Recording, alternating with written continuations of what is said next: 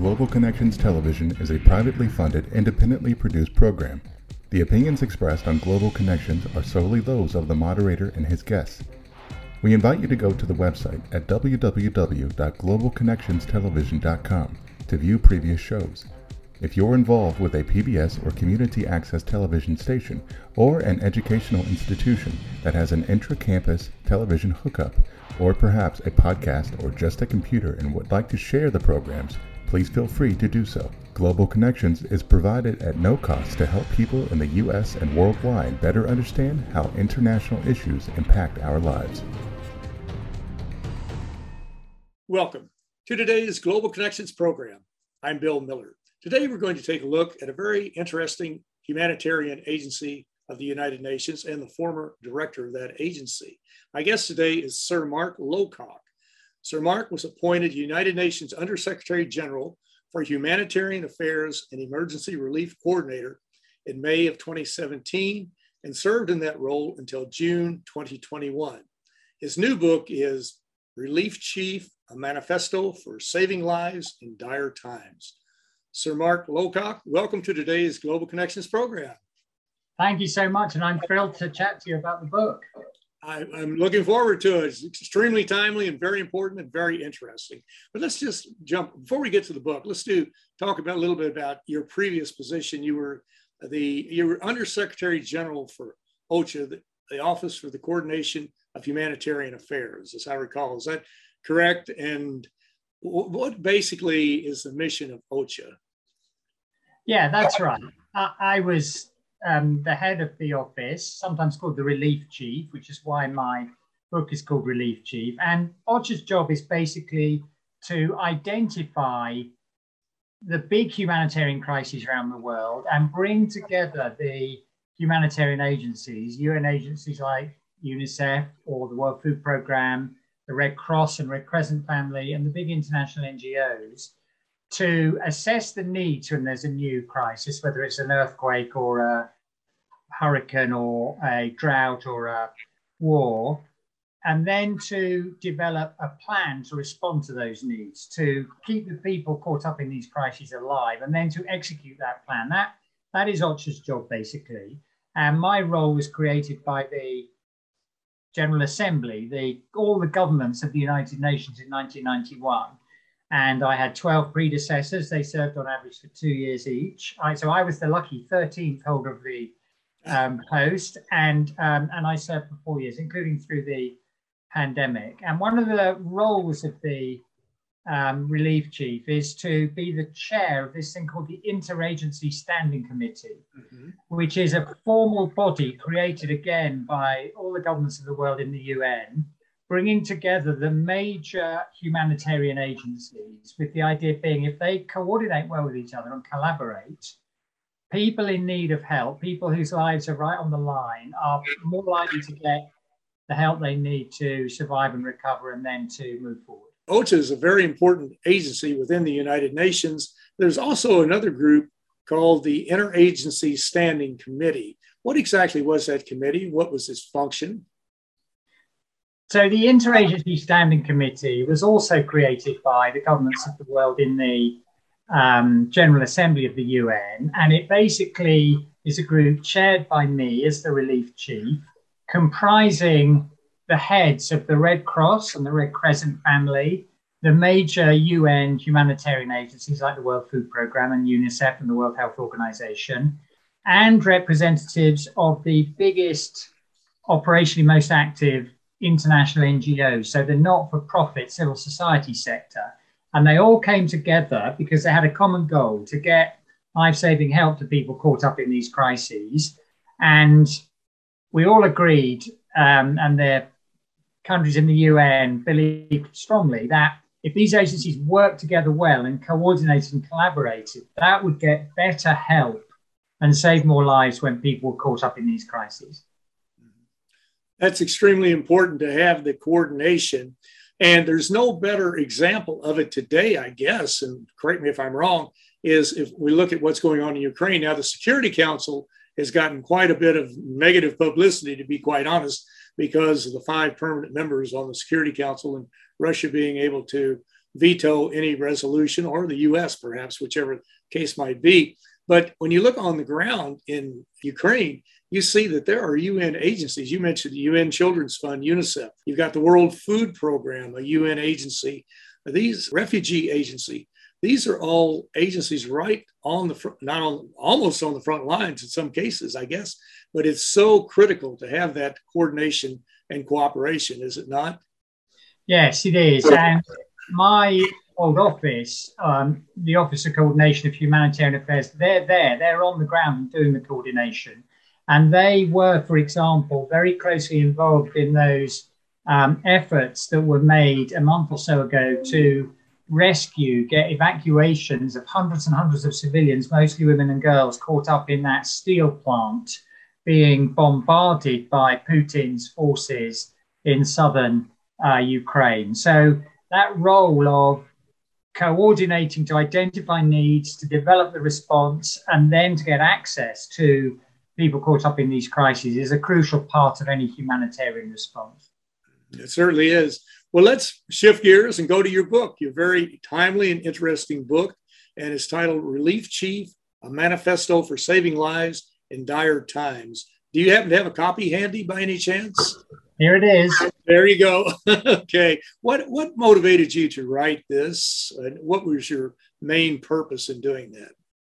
Well, I'd spent four years, twice as long as the average person doing that job, probably at the time of the highest level of humanitarian need we've seen over the last 30 years. These crises have been growing because of a combination of conflict around the world, like Ukraine, but also Syria, Yemen, and other places, the growing impacts of climate change, and then the impact of the COVID pandemic. The numbers of people in need in these crises got bigger than ever.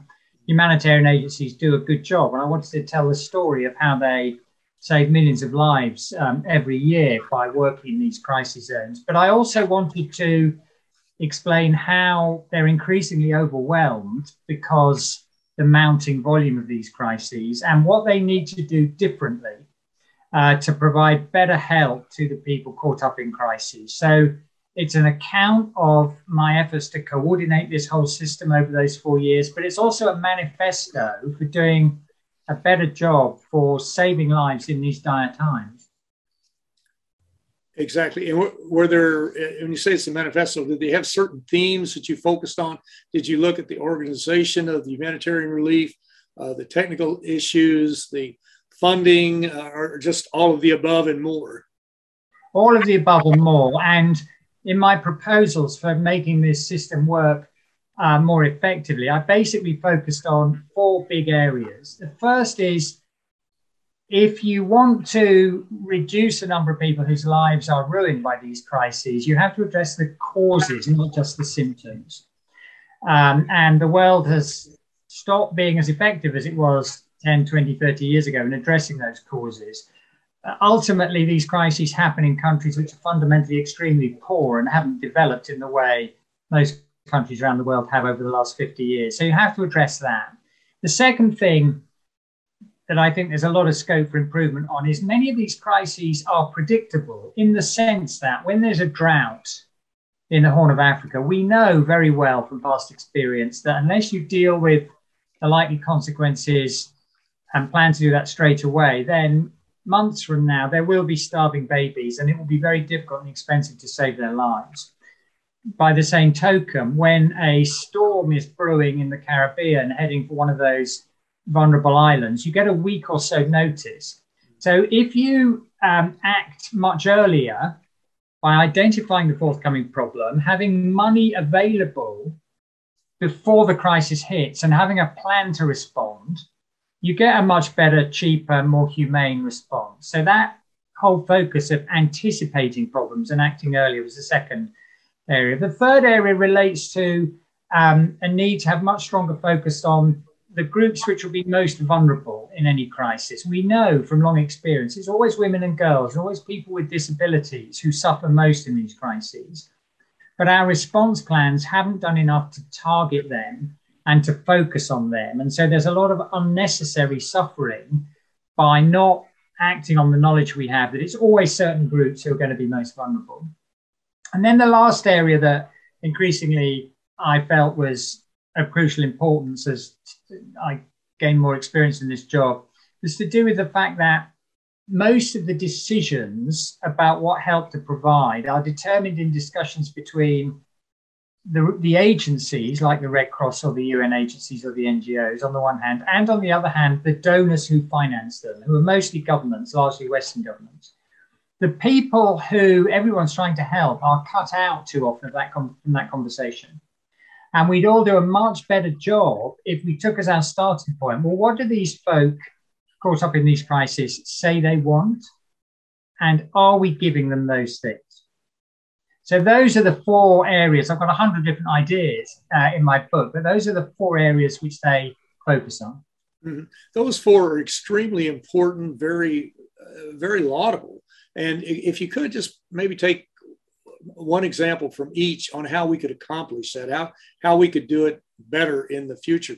Well, my proposal in the book is to create an independent group who are not going to be delivering the assistance, because all the agencies delivering the assistance are, in a way, a bit of a vested interest. So create an independent group whose job it is to go in at the outset, ask people what they want, and then come back a few months later and ask if they got what they said they wanted, and feed all that information back to both the agencies um, and to uh, the people who fund them. And what that tries to do is deal with this, deal with two risks. Firstly, that um, too often, people are given things they don't want and they often sell it in markets. So that's an, an inefficient thing to do. Or people are given no choice. They're completely stripped of their humanity and their dignity and their ability to do things for themselves. And that's very that's a very bad that, that compounds their misery and their suffering.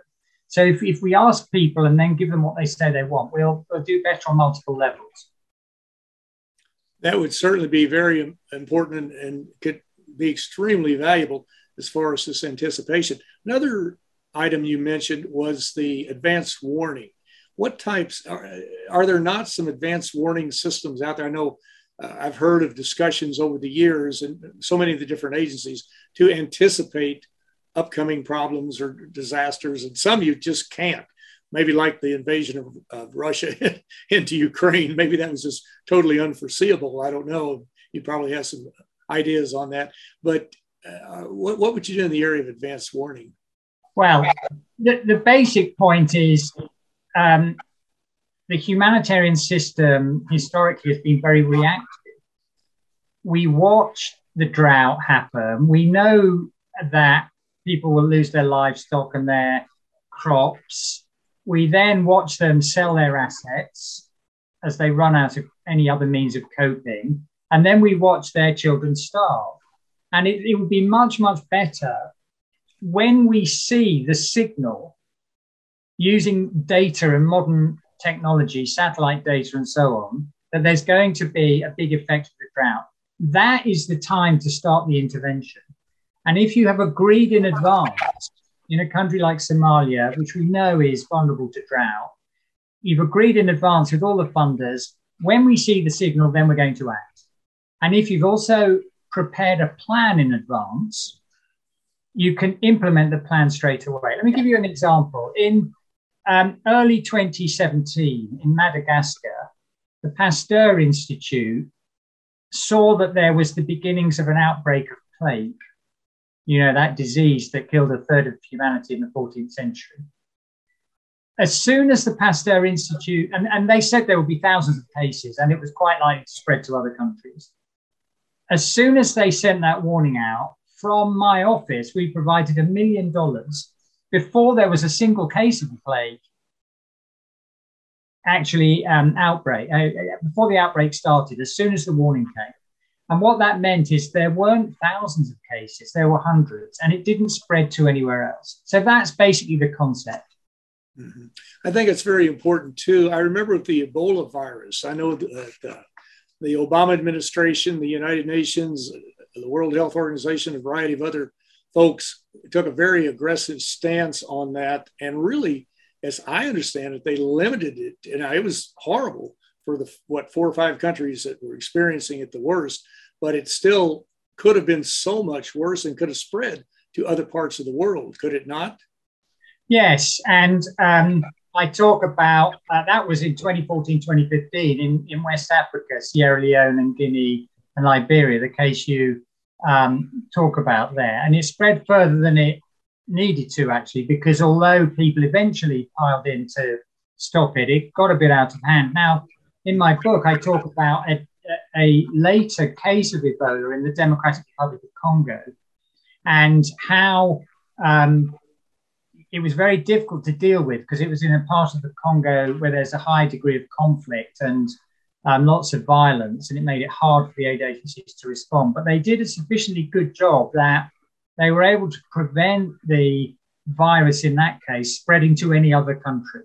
So it's another example of if you act early enough and effectively enough, and you have the money, you can bring some of these problems under control better than if you sit and watch. Mm-hmm. And it's even, as you mentioned, when you're in an area of conflict, it makes it even more problematic, as we've seen with polio, with the really the polio, a very effective polio plus program launched by Rotary International, the World Health Organization, UN Children's Fund, and the Centers for Disease Control, uh, the Bill and Melinda Gates Foundation, and many other groups. And there are only two countries right now, Afghanistan and Pakistan, where they're really are major, and they're really not major in comparison to what it was years ago, but it's very difficult to do that in a war zone. Yes, you're exactly right. And I spent a lot of my professional life in the 1990s and the early 2000s being involved with all those groups you talk about, including Rotary, who made a long standing commitment in this area of work. And I know that you're, you yourself have been engaged with that for a long time. Um, polio used to be something across the world when um, my parents were young. It was a disease that could have threatened them in the UK. Many people in the developed countries um, suffered from it. Now, as you say, it's it's just in a very small number of countries, Pakistan, Afghanistan in particular, and a very small number of cases. And the only reason it's left there is because of conflict. Um, so it's hardest to eradicate these problems in, in a conflict situation, as you say. That's very true. And this is why we have to realize that these, especially diseases, are very communicable at times and they spread around the world, as we've seen with COVID. We're talking now about monkeypox and a variety of other diseases, or maybe another COVID wave. So we are in an interdependent world, and we have to really help people in other parts of the world to make sure that we all stay safe. It's not just in their best interest, ours is everybody's best interest. Well, you're watching Global Connections Television, which is a privately funded, independently produced program.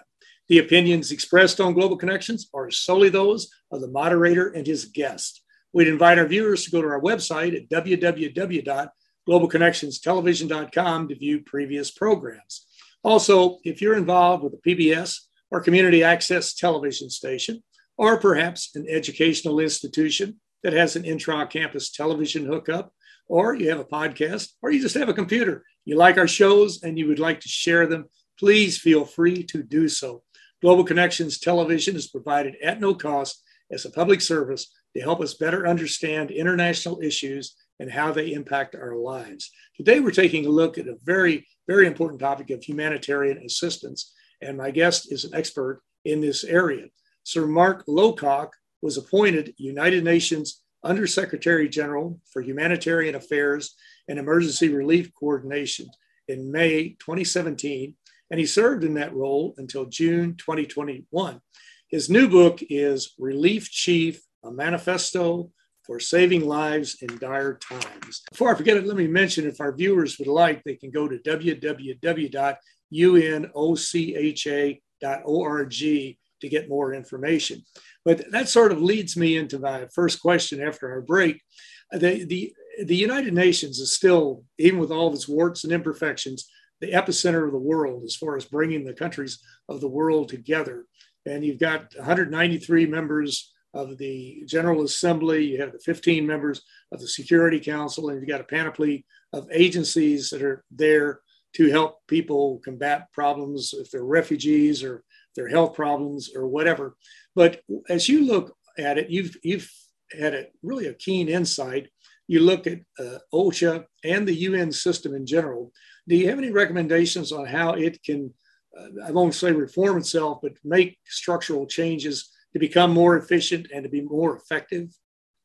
Yes, and I talk about that quite a lot in the book. And the starting point we all need to recognize is that when the powerful countries after World War II created the United Nations, they deliberately each gave themselves a veto so that um, they knew that they would be able to stop anything they didn't like happening. And one, and one of the consequences of that is there's a, a lot of the things people complain about um, in the UN are actually complaints about the behaviors of the powerful countries um, whose interests may not always be served by a collective effort to tackle a problem. We see that now with the tensions between Russia um, and Western countries in the Security Council because of Putin's invasion of uh, Ukraine.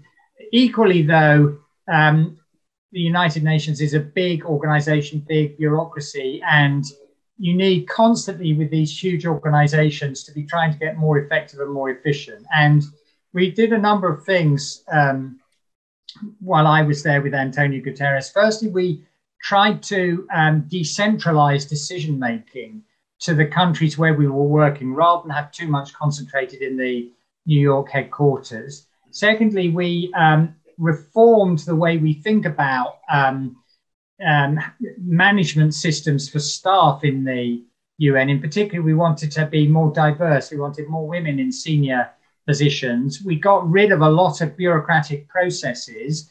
You know, I'll, I'll tell you, I'll sort of give you an example of that. When I first arrived, and the staff of my office would give me talking points for the next foreign minister or the next dignitary I was going to see, there would be a, often a junior staff member who would write the first version of those talking points, and then they would pass through the hands of 10 other people in the office before they would get to me. And that was completely unnecessary and very demoralizing for the first person who uh, started the work because often they saw their their words getting made worse as it passed from one hand to the, the other hand. so that, that's just one example of um, lots of the things we did to try to make the processes more efficient and more effective. And you have to do that all the time in any organization, whether it's private sector or public sector. You get new opportunities through technology, uh, information technology in particular, and you, you and you but you also bump into new problems, and you have to continually um, adapt and improve and have that mindset of never being satisfied uh, with whether you're doing a good enough job or not, but always try to improve. Exactly. You have to reinvent yourself, no matter no matter the organization. Of course, the UN is so different. There is no other organization like it in the world that brings all of the, uh, the governments, really all, not all, but almost all the governments of the world together under one roof. And it's it's uh, very it can be very amicable at times. It can be very diplomatic, and it can be contentious. But it's still you have to deal with those 193 governments, and they all have agendas but I'm amazed. I've covered the UN for 40 plus years, and I'm amazed at how it has. It's still not perfect, far from it, but it has improved because 40 years ago, you didn't put the word efficient and United Nations in the same sentence. That just didn't fit. As you, you probably yeah. ran into that yourself, I would imagine. But it, it, it has improved so much and it is so critical. It's absolutely essential to have the United Nations. There's no way this high tech world could get by without it. If we, we won't go into all that today, but anyway, I, that's just my own personal opinion, just opinionating on this. But let me ask you, Sir Mark, in uh, the last minute or so we have, as you look at this whole humanitarian situation, uh, we see the need has risen quite dramatically. It probably will rise even more given some of the political dislocation and uh, potential conflicts around the world. What uh, two or three suggestions would you make? I know some of them are in your book, but you would encourage people to think about so that we could be more uh, more transparent, but also more effective in reaching out to help people who are in uh, dire circumstances. So the first thing is we really have to address the causes of these problems if we don't want to watch them getting worse and worse and worse. And you know, for much of the last 50 years, life for people in most countries around the world has been improving. But that improvement has tailed off over the last five to 10 years, especially in the most vulnerable countries most prone to these big humanitarian disasters. So the first thing to do is to help those very fragile, vulnerable countries develop faster to make their populations more self-sufficient and less um, kind of vulnerable to the to the next crisis that comes along. And the second thing to do, I think, is um, to recognize that when there is a new crisis, whether it's a, um, a big drought or whether it's a massive uh, flood event or volcano or whether it's uh, some kind of conflict, unless you deal with the crisis where it starts, you shouldn't be surprised if it spreads. Millions of Ukrainians have had to flee. In the civil war in Syria, six and a half million people um, left and became refugees in neighboring countries. It's always best to look after people as close as possible to where they start. And that does mean that at the beginning of these crises, the best strategy is always to be generous and provide financing so that people can be looked after when they when they start.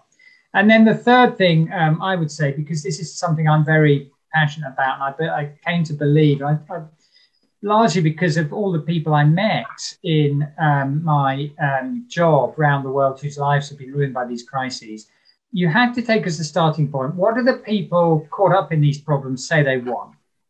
And provide the things they say they want. That's how you get the best response.